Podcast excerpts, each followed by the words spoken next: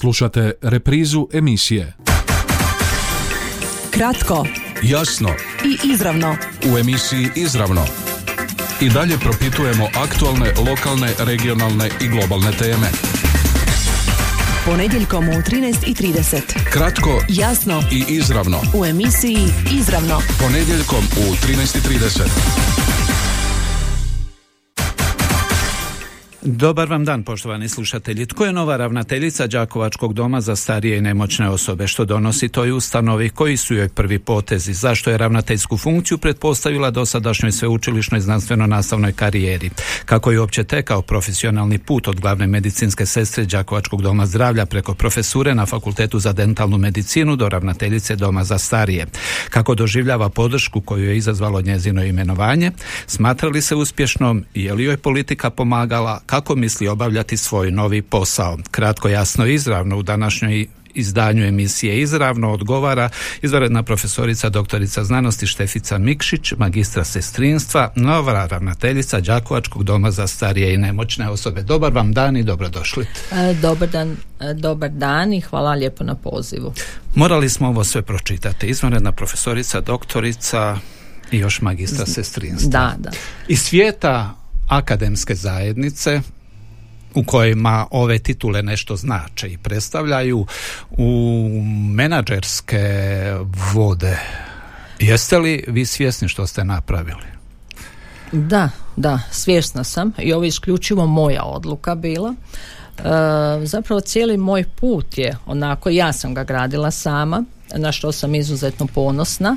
E, jedan dio e, u ovo što sam sad ušla zapravo sam radila i na fakultetu organizaciju nastave, bila sam prodekan za suradnju s nastavnim bazama, bila sam predsjednica katedre, voditelj studija, tako da sam imam, imam određene te jedne organizacijske sposobnosti. E, na fakultetu sam predavala sve zdravstvene njege, pa tako i zdravstvenu njegu starih osoba i tu sam zapravo cijelo vrijeme pratila stariju populaciju. Tako da ovo što sam se sad opustila mi nije nepoznato. E, ja sam e, zapravo moram reći, e, dom umirovljenika je bio moje prvo radno mjesto. Ja kad sam počela raditi u domu umirovljenika nisam imala ni punih 20 godina. Dakle, nakon medicinske škole, zapravo 7.5.84. davno je to bilo i jako sam stara sad već, jel? Ali sam željela e, jedan dio svoje životne priče zaokružiti. Iz doma umirovljenika sam nakon toga otišla u patronažu, radila na terenu, na u domu zdravlja, pa sam nakon toga postala, čak moram reći da sam bila jedan period i glavna sestra doma umirovljenika, pa sam onda bila u patronaži, pa sam radila, bila glavna sestra i pomoćnica ravnatelja za sestrinstvo u domu zdravlja, a u međuvremenu sam se ja školovala i zapravo cijelo životno obrazovanje, a, upisala doktorat, doktorirala i taj put je vodio da završim na fakultetu. Na fakultetu sam se lijepo snašla, volim svoj posao, e, odnosno smatrala sam da imam dovoljno znanja i iskustva i da ga želim prenijeti na mlade ljude.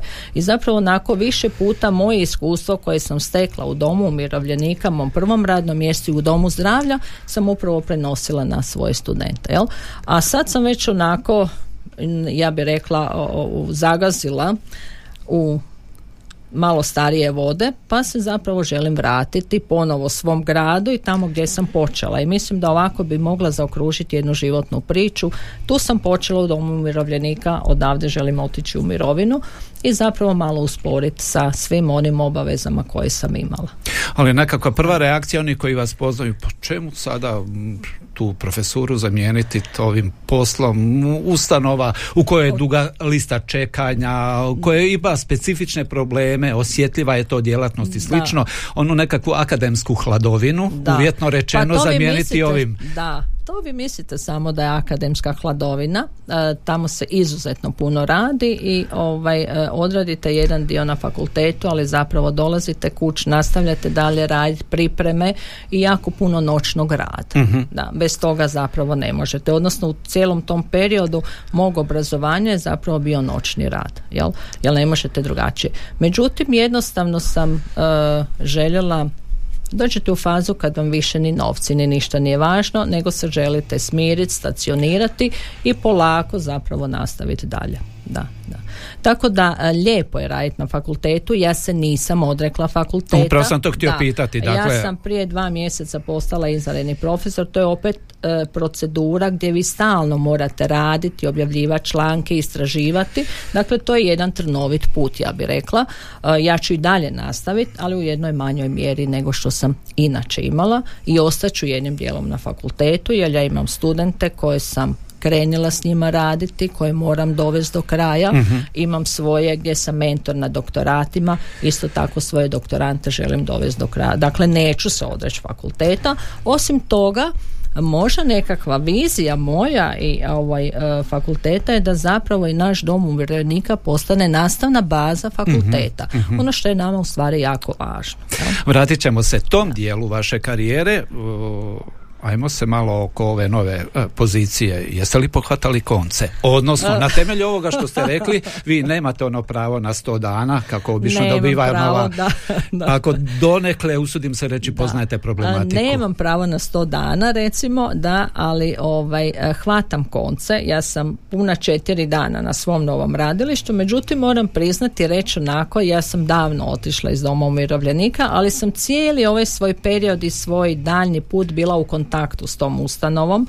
Eh, imala sam svojih uh, bližnjih koje sam smjestila u to ustanovu, znači znala sam kako, što oni rade, koji im je princip rada. A, tu su i dan danas još moje kolegice s kojima sam ja počela raditi davne 84. godine, uvijek smo mi znali biti u kontaktu. Da. Tako da mi nije stran rad ove ustanove i mogu reći u stvari da Đakovački dom umirovljenika je uvijek imao svoj jedan određeni status. Od našeg prvog ravnatelja gospodina Lulića, nažalost sad je pokojni, do ravnateljice Barne, sad je bio gospodin Peradić, sad sam ja, ali zapravo želim nastaviti put e, i tu našu ustanovu, odnosno dić taj dom umirovljenika na još jednu višu razinu. Oni svi su jako lijepo digli taj dom, međutim ima možda nešto što bi ja sad još nadogradila. Sama. Upravo na Da, tom tragu. da. Kakav je zapravo manevarski prostor ravnatelja jedne takve ustanove? Pa sad u stvari moram prvo sve pohvatati da vidim što i kako funkcionira, jel? E, nemate puno s obzirom da smo mi županijska ustanova, ali u suradnji sa županijom nama je važno tu u ovom dijelu e, Hrvatske istočnom da zapravo imamo što više takvih ustanova e, a kažem Đakovački dom umirovljenika je u stvari uvijek ima jedan određeni rating u cijeloj Hrvatskoj, ne samo u Slavoniji i želim to zadržati. Da, to je možda jedan onako od razloga zašto sam se vratila svom Đakovu, jer ja sam Đakovčanka. Možda jedna od onih koji su privilegirani, koji su se rodili u Đakovačkom rodilištu. Nažalost sam sudjelovala kroz dom zdravlja u tome da se to rodilište zatvore, jel? ali sam tu. Želim dati dio sebe i doprinos svom gradu. A, dom e, za starije i nemoćne osobe u Đakovu ima 240, 240 korisnika, korisnika, koliko djelatnika? a 82 djelatnika ima. Veliki je to mehanizam. Je, to je velik mehanizam, ali sam ja, vjerujte, naučila na znatno veći mehanizam nego što je ovo bio. Dok sam bila ovaj, glavna sestra u domu zdravlja, nas je bilo puno više. Sad kad sam bila na fakultetu, eh, na sve nastavne baze nas je bilo duplo više. Tako da je nešto što to meni nije recimo strano i ta komunikacija s ljudima sa različitim profilima, mislim da ću se tu snaći. da. Ali mislim nekako spominjete, pravite usporedbu te akademske zajednice e, u kojoj dijela akademske zajednice u kojoj ste do sad radili, u kojoj ćete i raditi i ovog e, i ovo ovdje manje zajednice. Međutim, usudim se reći ovo je ipak nekako manji prostor, skoncentrirano, više osoba, specifične dobi, potrebe, mogućnosti. Je, više potrebe, više mogućnosti, ali to je recimo jedna posebna populacija. Znate, čovjek, ja kad sam došla kao mlada sestra u domu raditi, Kažu imala- stari su obično Stare, čangrizavi. Pa ja ne bi rekla, Mile, da je to tako. Osim toga, a, valjda ono što čovjek biva sve stari, sve više ima osjećaja za njih. Znate, iako, kažem, kad sam počela kao mlada sestra raditi, sam imala osjećaj da su oni izuzetno mudri i da se ja ne mogu s njima nadmudrivati. Međutim, danas kad imam skoro 60 godina ne mislim više tako i zapravo to je e, populacija koja treba dati zaista e, značenje, e, treba im podići tu njihovu kvalitetu života. Jer e, e, e, između života i smrti nema velike razlike. Vi kad počimate, kad se rodite, imate primalju, liječnika, kraj sebe, svi vam pomožu da počnete samostalno disati. Jel? Međutim, kad je čovjek na odmaku života, kad recimo ne može više raditi u onoj mjeri koje, e, kao što je nekad radio, trebamo mi zajednica svima njima pomoći da se prilagode nove situacije i da zapravo ta kvaliteta života im se podigne. E, upravo o tome nakon kratke stanke. Kratko, Jasno i izravno. u emisiji Izravno. I dalje propitujemo aktualne, lokalne, regionalne i globalne teme.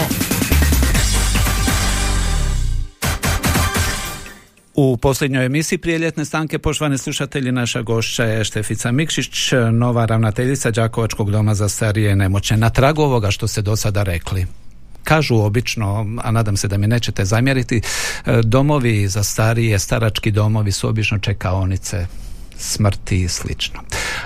Evo iz vaše perspektive, ta skrb o starijima, kako ju doživljavate u našem društvu? Evo čak na primjeru ove naše lokalne zajednice, činjenica je da je evo 240 korisnika, znamo pouzdano i godinama već pričamo, pišemo, govorimo o tome koja je lista čekanja zapravo za smještaj u Đakovačkom domu za starije, pa jedno vaše promišljanje, kako vi doživljate? Pa, e, znate kako, e, nekad je, e, kada nekog smjestite u domu umirovljenika bilo tabu tema. Čak kazna. Kazna neka.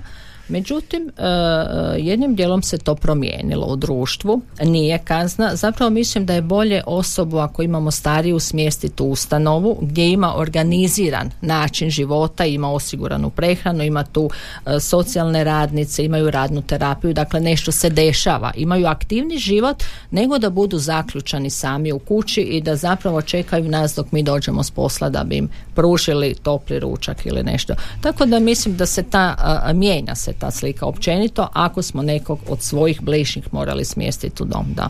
I ja sam recimo, uh, sad ćete se nasmijati, rekla moje djeci, molim vas dok mogu biti kod kuće sam tu, a danas sutra me dajte djecu. Jel ću biti možda zadovoljniji ako me dođete posjetiti sat vremena i tih sat vremena ćemo kvalitetnije provesti nego recimo da budem zaključana i zatvorena sama u kući. A na sustavnoj razini što mislite, vodili se o tome dovoljno računa?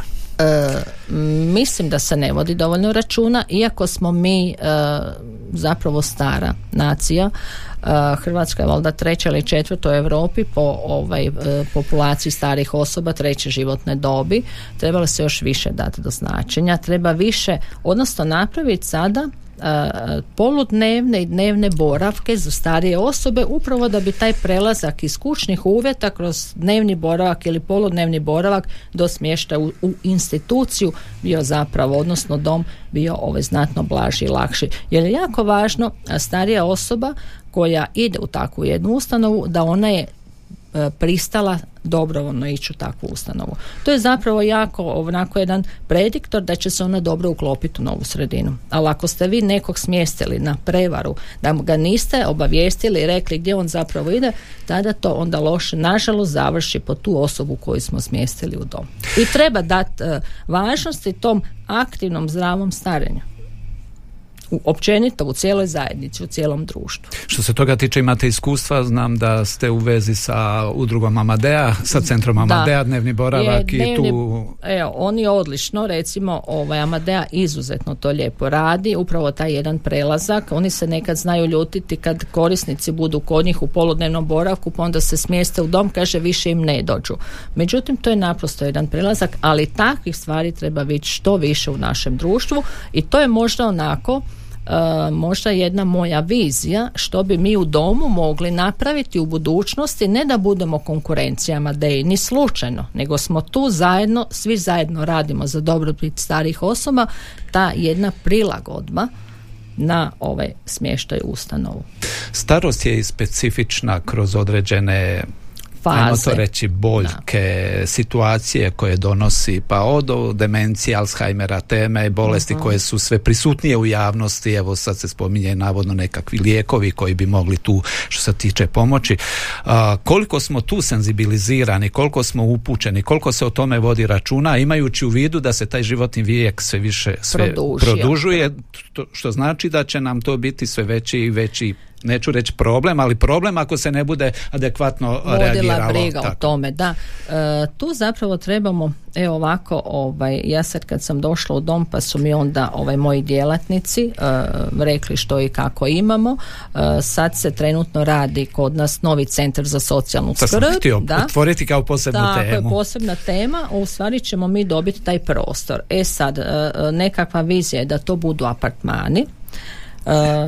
E sad, da li će to biti zaista apartman? E, ja čak imam osjećaj da bi to trebali prenamijeniti. Upravo iz tog razloga mi u našoj e, državi, odnosno u našem džaku nemamo, s obzirom da imamo sve veći broj osoba oboljelih od Alzheimera, e, jednu, jedan prostor gdje takve osobe možemo primiti.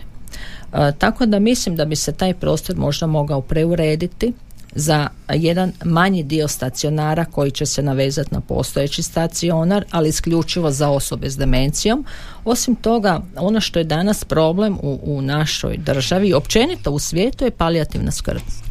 Palijativna skrb je nešto što jako sporo se razvija, e, treba raditi na toj palijativi. Nažalost, mi imamo sve više kroničnih nezaraznih bolesti.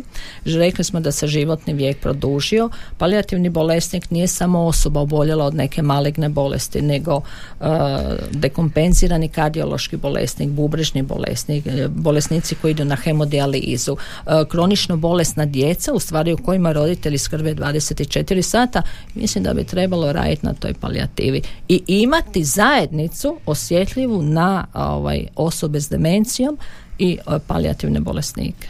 Ako Zapravo to... moramo mlade učiti jel, da nažalost e, kad imate osobu oboljelu od demencije, tada shvatite što to znači, kakva je to bolest. Međutim, treba mlade učiti što je to i kako možemo na koji način pomoći. A možemo, vjerujte, puno pomoći. A kad tome dodate još i najčešće težak materijalni položaj starijih, to dodatno onda To dodatno otežava otežava i zapravo sve više imamo istraživanja, recimo zlostavljanje i zanemarivanje starih osoba. To je jedan veliki problem. Nažalost imamo puno uh, ljudi koji ne rade, žive od roditeljske mirovine, jel? I onda tu dolazi do, do nesuglasica. Koliko tu pratimo ono što se vani postiže na tom planu? Pa, koliko ste u tom pa dijelu? mislim da dosta pratimo, dosta pratimo, iako recimo e, Kod nas smještaj u ustanovu je znatno jeftinije nego što je vani. Tu se razlikujemo po cijeni. A po pruženoj usluzi mislim da zaista možemo biti zadovoljni u ovim županijskim ustanovama ili u državnim domovima. Da pa će, imamo jako puno i privatnih domova umirovljenika, međutim tu trebalo bi još na nekim stvarima poraditi. Pa čujte kako koja ustanova svugdje ima zapravo svega, ali bi trebalo možda samo malo više uvesti kontrole ili nekog nadzora, ne svugdje ali negdje da. Još jedna kratka stanka i vraćamo se, ulazimo u završni dio emisije. Kratko, jasno i izravno. U emisiji Izravno.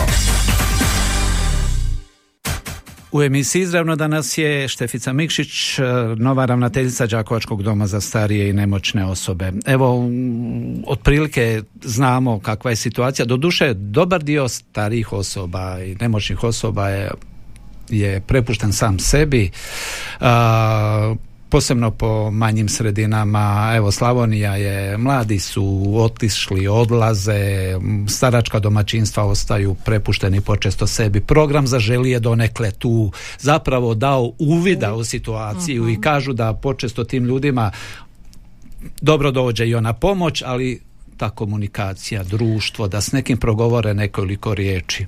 To je ovaj, taj program zaželi zapravo je za pozdraviti i to je nešto što treba nastaviti dalje. Ja ću vam reći samo davne 84. godine kad sam ja počela raditi, bila sam pripravnik doma umirovljenika, nakon toga je krenila kućna njega i pomoć.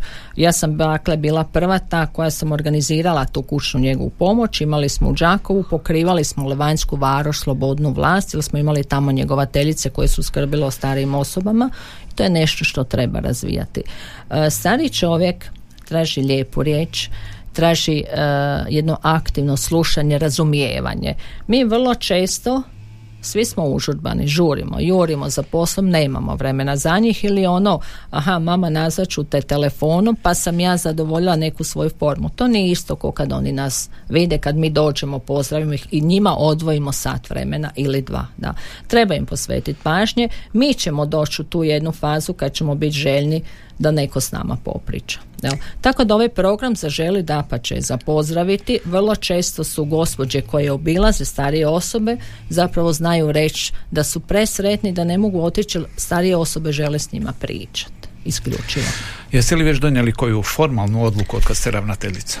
Uh, formalnu odluku, pa jesam jednu, ali to sam onako morala odmah donijeti. U stvari, evo, uh, naš pravnik je postao pravnik i stalni zaposlenik u domu umirovljenika, odnosno VD ravnatelj koji je bio prije mene, gospodin Peradić, tako da mi je to bila prva odluka koju sam morala Kad to spominjate, imate li tim? Imate li sve ono što vam je potrebno da bi jedna ustanova funkcionirala onako kako ste vi zamislili sebi? E, da, imam jedan jako lijepi tim, još uvijek se mi upoznamo, iako kažem ja njih poznam, imam pravnika, imam šefa računovodstva, imam djelatnika u administraciju, nabavi, svaki svaki dio, svaki odjel je za sebe. I zapravo onako, ja bih rekla da svi ti ljudi jako lijepo rade i zaista rekla sam da naš dom umirovljenika ima svoj određeni status, međutim samo možemo sad raditi još na jednom boljitku i zapravo čuvati taj tim ljudi koji ima oko sebe. Ali iskustvo je tu jasno njihovo neizmjeno recimo da vam kažem e, kolegica socijalna radnica gospođa Kindle koju ja kad sam počela raditi u domu ona je tad došla kao mlada socijalna radnica raditi ona je i dan danas tu. Dakle žena koja prati doslovce 40 godina rad ove ustanove. Dakle to je jedno neizmjerno iskustvo koje treba samo čuvati i učiti dalje iz njenog iskustva. Kad biste nešto mijenjali, što biste mijenjali? E, što bi mijenjala? Pa ne bi puno mijenjala stvari, ono što bi radila bi na proširenju kapaciteta, definitivno, i možda bi više samo recimo se bavila različitim okupacionim terapijama u domu umirovljenika. Da. Koliko su korisnici zainteresirani za ono što im se nudi? E, pa mogu vam reći da su zainteresirani. E, ovisi sve opet o njihovom zdravstvenom stanju. Oni koji mogu doći recimo na radnu terapiju i oni koji ne mogu. Ali onda e, koliko vidim kolegice rade s njima ovi koji ne mogu koji su stacionaru onda ovi korisnici koji su pokretni obilaze njih. Tako da ih pokušamo zapravo ispuniti to njihovo vrijeme boravka u domu i dati im do važnosti da su jednako svi važni da. A, posebno, posebna skrb se vodi o slabo ovi pokretnima, ovi ustani stacionaru i slično. Tu imate sve što vam treba. A, imate li tu, evo, s obzirom da dolazite iz tog područja, tu možda možete još Imamo, nekakve standarde možemo to nadograditi, zapravo ono što bi bilo potrebno to je da dobijemo više osoblja to definitivno medicinske sestare i njegovateljica na određeni broj korisnika e, zapravo bi, to je ono što bi nam najviše koristilo. Imamo mi određene pomake tu, ali zapravo treba više Jel se tu standardi mijenjaju? Mijenjaju što se više... standardi, da, što je više korisnika, tu treba i više zaposlenika. Jel?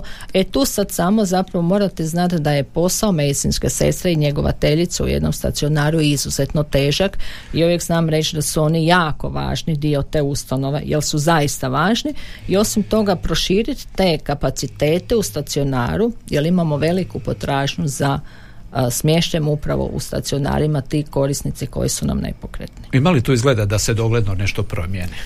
Župan, pa znamo da ste županijska ustanova, županija zapravo je osnivač. Osnivač, tako je, da to ovaj, ne mogu vam sad unaprijed već reći, s obzirom da sam četiri dana na poslu, ali ćemo raditi na tome da se nešto promijeni u tom smjeru s obzirom kad pogledamo liste čekanja da su jako velike. Jel se tu što događa? E, pa ne puno. E, pomiče se, ali uvijek morate znati da unutar same kuće imamo korisnika koji su bili na odjelu zdravi pa su pali ili su postali bolesni, lošijeg e, zdravstvenog stanja pa smo ih morali prebaciti u stacionar. Jel? I onda ne možemo puno primiti osoba izvana. E to je ono što bi trebali raditi na proširenju tog kapaciteta kapaciteta za stacionar. A onda ujedno jasno to vuče i, opremu i, i, i zdravstveno osoblje zapravo koje skrbi o tim nepokretnim bolesnicima.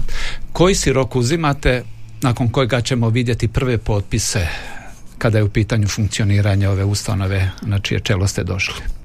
koji si rok uzima? Pa sad ste mi zatekli s ovim pitanjem. Pa recimo, ne znam što da vam kažem, ali do kraja mog mandata će vjerojatno biti nešto napravljeno, da. Što znači dvije godine, dvije i pol, do, u četvrtom, četvrtoj godini. Zašto? Jel nije malo duži? nije malo duži. Ova četiri godine je mandat, jel? ali dajte mi dvije godine da sve posložimo, mhm, da vidimo što i kako, što možemo napraviti, jer zapravo svi mi ovisimo jednim dijelom velikim o financijama, jel? Tako da nemate možda tu puno prostora za manevriranje. Koliko vas, koliko vas ta menadžerska menadžerski posao plaši. Koliko ste u tom dijelu bili do sada u poziciji zapravo? Da, pa ne plaši me. Moram priznati da me ne plaši. Ovaj, Danas rad s novcem. Uh, Doduše ovo je nekako drugačije. Ne plaši stižu uplate. Da, stižu uplate. Mi jednim dijelom se mi financiramo da ras, racionalno podijeliti. Jasno, rekla sam da je to jedna velika obitelj. Vi u kući svoje znate koliko imate mjesečno s čim raspolažete. Isto tako i u ovoj kući. Ne možemo se razbacivati. Zna se što možemo kupiti ovaj mjesec, što možemo ovaj mjesec i što su nam prioriteti. Tako da ja bih rekla da onako kako planirate ovaj kod kuće nešto unutar svoje obitelji tako ćete planirati u ovoj velikoj kući od 240 korisnika jer je to zapravo jedna velika obitelj rekla sam već jel? Da. Tek da se ne plašim tih menadžerskih poslova mislim da ću se snaći e, pa imam u krajnjoj liniji 40 godina iskustva. E, bila sam glavna sestra doma zdravlja e, puno sam i tamo organizirala, radila, na fakultetu sam isto jedan dio, taj organizacijski dio poslova radila, tako da ovaj, idemo korak po korak, postepeno polako, uz moje dobre suradnike u domu, mislim da ćemo svi zajednički uspjeti. Iskreno, je li vam politika pomogla pri imenovanju sada? Iskreno ne. Ne, ja sam uh, apolitična osoba, nisam nikad bila ni u jednoj stranci, a vjerojatno neću ni biti a osim toga ono što dakle, sam ostavljate da, malu mogućnost. ne, ne, neću biti mislim da sam prestara ne ovaj e, ono što sam postigla u svom životu sam postigla isključivo svojim radom i takva osoba kakva jesam. E, Đakovčanka sam, e, više puta znam reći onako u mladosti sam igrala rukomet. Rukomet je timski sport i naučite sport, naučite dijeliti loptu jel mhm. ne možete mm sami igrati. Tako cijeli moj zapravo životni vijek, odnosno radni vijek, ja bi za sad rekla sam naučila dijeliti okolo i pomagati drugima i to je ono što mi čini jedno osobno zadovoljstvo. Kad vam neko kaže hvala vam lijepo ili kad vas vaši korisnici nazovu nakon deset godina jer su vas se sjetili, pa znači da ste nešto ostavili pozitivno iza sebe. E, radila sam godinama u patronaži, uvijek sam znala zašto ulazim u kućnu posjetu i kad izlazim iz te kućne posjete da mi vrata moraju ostati otvorena. Dakle, morala sam dobiti povjerenje tog korisnika, njihovo poštenje, poštivati njih u njihovoj sredini takvi kakvi jesu i zapravo vam se to uvijek uh, lijepo vrati natrag onda. I to je ono nešto što mi daje jedno osobno zadovoljstvo, nešto što nema cijene, vjerujte. Smatrate li se uspješno? Pa jednim dijelom da. Ponosna sam zapravo na sebe, jer ono što sam postigla, postigla sam isključivo svojim radom. I to je nešto, evo, kroz to se smatram uspješno. Da. A, ne u onom smislu uspješno, ne znam kako. E, moja možda jedna vrlina je da sam e, vrlo skromna, samozatajna ali volim onako odraditi, pomoć čovjeku onog momenta kad mu treba pomoć. A sad će biti, od kad ste ravnateljica, s obzirom na dugu listu čekanja, e Štefice, jel bi mogli, pa znate, mama, tata, ovo, ono, preko veze i slično? E, Hoće li tu bi, je li to sada onaj prvi izazov za imić koji do sad ste evo izgradili, to se mora priznati. E, pa, ovaj, e, neće Preko veze nešto, znate naše društvo kako znam funkcionira. kako naše društvo funkcionira, ali recimo uz dobru komunikaciju, obrazloženje uvijek se može naći izlaz. E, zapravo su jednaki svi. Svi mi imamo potrebu da nekog svog možda hitnije smjestimo, ali ako se nije našla zamolba u domu, ne može tog momenta biti, jel? Sve se to može na jedan lijepi, ja bih rekla diplomatski način odraditi. Znate, da, e, svjesna sam toga da će biti, da će me ljudi pitat, moliti, Međutim, ovaj, svi oni koji su me sad već pitali, ja sam rekla, molim vas donesite zamolbu, nek bude u domu, onda ćemo razgovarati o tome. za kraj, što je presudno za uspjeti? Što je presudno za uspjeti? Uh, biti vrijedan, iz, onako, ja sam recimo radoholičar, uh, biti vrijedan, biti pošten čovjek u životu, e, znati komunicirati s ljudima, pomoć čovjeku kad mu je najpotrebnije i ne praviti razliku među ljudima bez obzira da li je on uh, siromah na ulici koji prosi ili je on, ne znam sad ću reći predsjednik države, on je ipak čovjek sam. Da. I uvijek se postaviti prema ljudima onako s ljudske strane kao čovjek. A... Jer svi mi imamo svoje dostojanstvo. Mile, oprostite sad, moram još ovo reći, svi se mi rađamo sa svojim dostojanstvom uh, i niko od nas nema pravo oduzeti dostojanstvo drugoj osobi. O tome uvijek moramo voditi računa. Jer dostojanstvo je nešto izuzetno što ja cijenim kod svakog čovjeka. Za kraj, na jednoj strani stariji, starost, na drugoj strani mladi, mlado, studenti, što biste, čime biste, čime biste evo zaokružili, što mladima kažete, što evo studentima? Studentima. Uh, zapravo, Osim onoga što oni moraju naučiti oni prije nego što naučiti, na, ali, ali jako jedan lijepi recimo ovaj uh, stariju osobu spojiti s mladom osobom ili mladu osobu spojiti sa starijom osobom, jedni od drugih uče. Mi učimo od starijih osoba, međutim i mladi uče, ovaj, stariji uče od mladih.